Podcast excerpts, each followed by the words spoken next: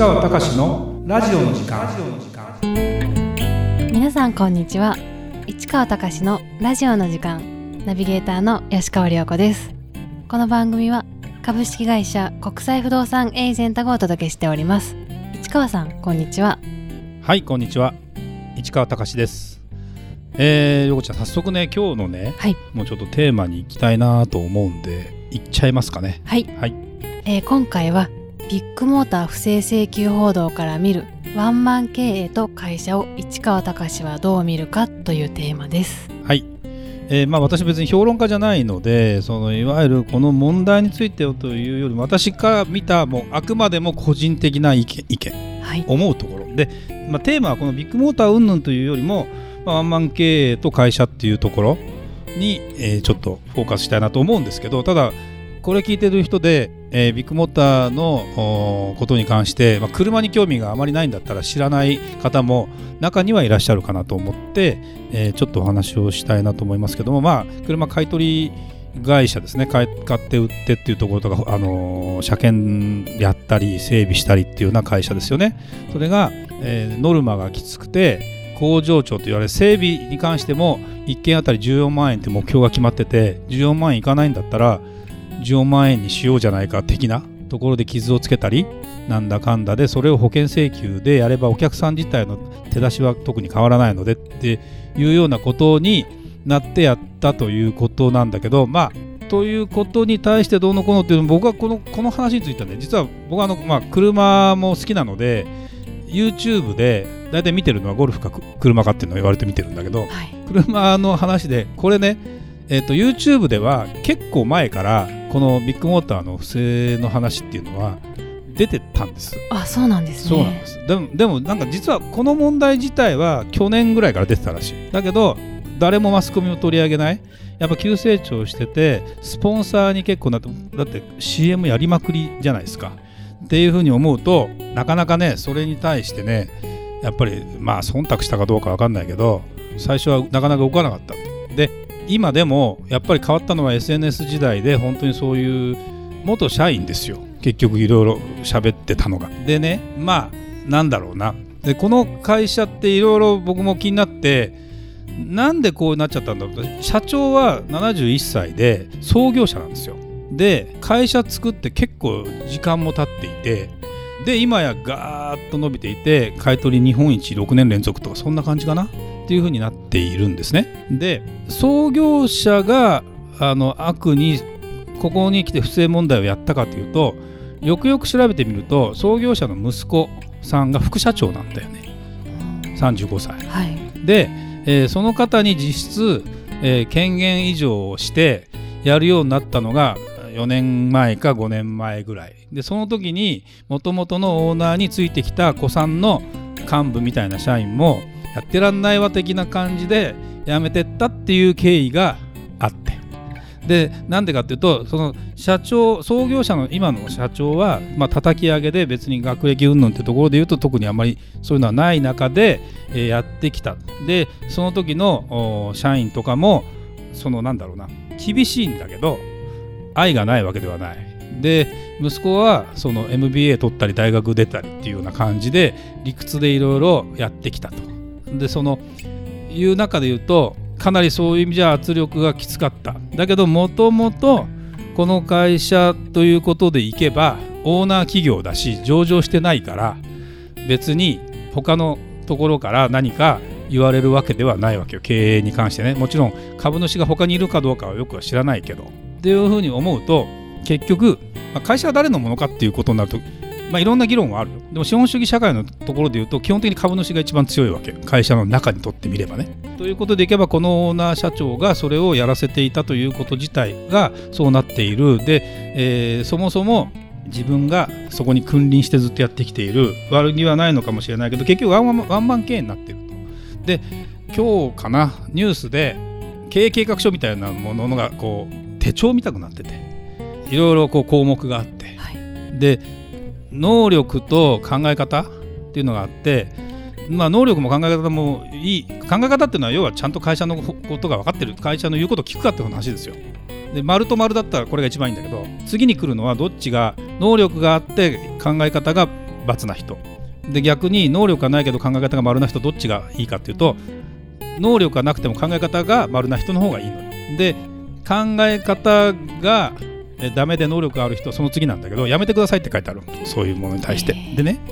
でもちろんそこから先能力なくて考えてもダメな人は論外なんだけど僕の経験からすると僕リクルートっていう会社に入ってずっとリクルートグループってとこにいたのでまあ実はねあの創業者の江添さんもワンマンなのよ。僕が見聞きしたわけじゃないんだけど周りにいた当時の役員さんはイイエスマンなのよ、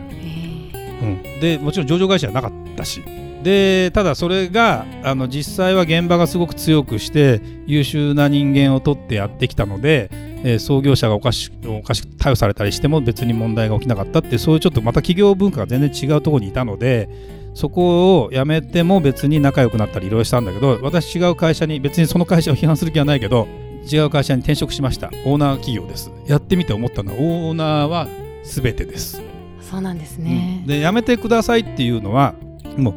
会社側の立場からすればある意味必然というかただ辞めてくれという言い方はここはなかなか難しくて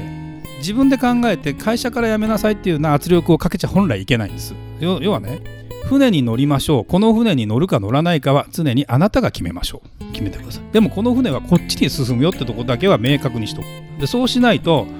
私はこっちに行きたいんだっていう人が船に乗ってると小さな船だと進まないじゃん。下手したら沈んじゃうじゃん。そうですね。でも大きな船だとするじゃん。大きな船って何人かとか一部の人間がそうでも沈まないしそっちの方向行くじゃない。これを例えばあの政治の政党に表すとじ自由民主党っていうのがありますと。自民党だったらいろんな派閥があったりちょっと意見が違ったりしても全体が大きければ進んでいくからいろんな人間がいてもいいよと。だけど新しい党を作りました信条が違うとかっていう人間が何人かいたらもうバラバラになるじゃないですか。で僕がなんでそんなことを考えたかっていうとやっぱり会社を作るにあたりとかそのそのオーナー企業に転職した時に思ったのはうわ全然社会が違う。別にオーナーを天皇として敬えなんて誰も言わないしオーナーも思ってもいないんだけどこの会社にいるともうそういうもんだと。だって僕が衝撃的だったのは会議では議論しちゃいけないってあのほ社長は言わないんだよ。社長は言わないんだけど周りのまあまあ側近という言い方はよくないけど、まあ、その点の人間から近さん会議では議論しちゃいけないんですよって言うから。えだでもこれあの多分世の中の人8割がそうだと思ってると思うよ、ーあそうなんです一ね。般的に一般的には。どこの会社でも多分そう。これが僕自身はすごく嫌で。でもね実際にじゃあ会社を経営して数字を上げていくとかということを考えた時にやっぱりねワンマンじゃないとやっていけないところはものすごくあるって。これがまたね微妙にねなんだろうな会社は社長はみんなのことを例えば見てたとする。だけどみんなは社長のことばっかり見てるわけよ結局。社長はどう思うんだろうとかって。でこのぐらいのところでやっぱり強い推進力がないといけない。大きな会社があるとするじゃない。もう何年もやってて。サラリーマン社長が交代していくっていう話になるとそうもいかないじゃない。で任期4年の間にあんまり無理もしないから変革はできないって言うけど例えばトヨタだって創業者の社長が社長やってれば強いわけよ。発信力とか含めて。だからこれなかなかね難しい話いやユニクロさんユニクロもそうだけどさ柳井さんが結局代表取締役会長と社長両方やってたりするっていうふうに考えたりワタミが結局議員やってて遠のいてる時は業績もダメでいろんな問題が起きてで結局社長が復活するとやっぱりだからカリスマではないんだけどもそういうような話があったりする、まあ、この社長だったらいいかっていうのが違う人間が同じこと言ったって反発するわけよ。でもその人2代目の人間からすれば本人悪いと思ってなくてなんでこの会社のためにやっててみんなのためにやってるのにって。で社長をやってみればって思うこと。自分にとってなんて何にもないのよ。みんなのためなのやってるのって本当に。あのだからこれができない人が多いから一人でやるんだよみんな。別にいいんだよ別にこれは。で僕はでもスタッフがいる会社の社長をやってみて思うのはそういう意味での満足感は何もないですよ。だだけど全然違ったと世のため人のためとかそういうことを考えたりしてる、まあ、ある意味変なことを変なことというかそういうことこだわらないとか考えない人間がやれたりするわけ。やっぱりね僕の知ってる人間でも本当のワンマンとかもう周りから批判されようがどんどんあのやってきた人間の方がやっぱ業績は伸びやすいけどそのやってる内容とやり方と含めてただ僕リクルートみたくまあその社長の周辺だけは忖度できる人間を置いてんだけどそれ以外の部分は割と自由にやってで伸ばしてるっていうのが僕の中でどうしても理想があってこれでなんとかねいい会社を作りたいなと思ってやっているのでただね本当に業績をガーって伸ばすって相当難しいのでちょっとそこに関しては悩ましいとこだよね。だからある意味いいか悪いかそしてワンワンワン経営と会社っていうのは当然ですよ。当然なのよ。だけどそのそういう会社がひとたび何かあると一気に崩れる時代にもなった。だから今回は多分もう CM やめただけじゃないよ。であのお客さん行かなくなるもん。これだけの評判が悪くなる。そうですよね、うん、わざわざ行くかと不審だらけだと。他の会社がここぞとばかり多分広告してるらしいけど。っていうような話になるので、まあ、業界全体が変な方向に行くのはちょっと良くないよね。不動産の業界なんかよくあるじゃない。どっかが不正したとかってなるとみんなやってんじゃないかみたいな話。やってるからね。割と。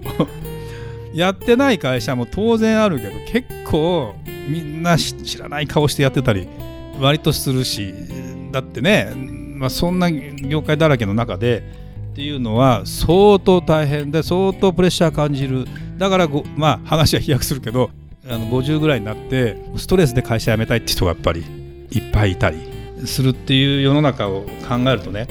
結構根深いというかですね、うん、これそこを叩ければ叩けばいいっていう問題よりもだから一番本当あれだろうね創業者の社長が一番こう失敗したなと思ってると思う。でなかなかその今マスコミ出てたって叩かれるだけだし、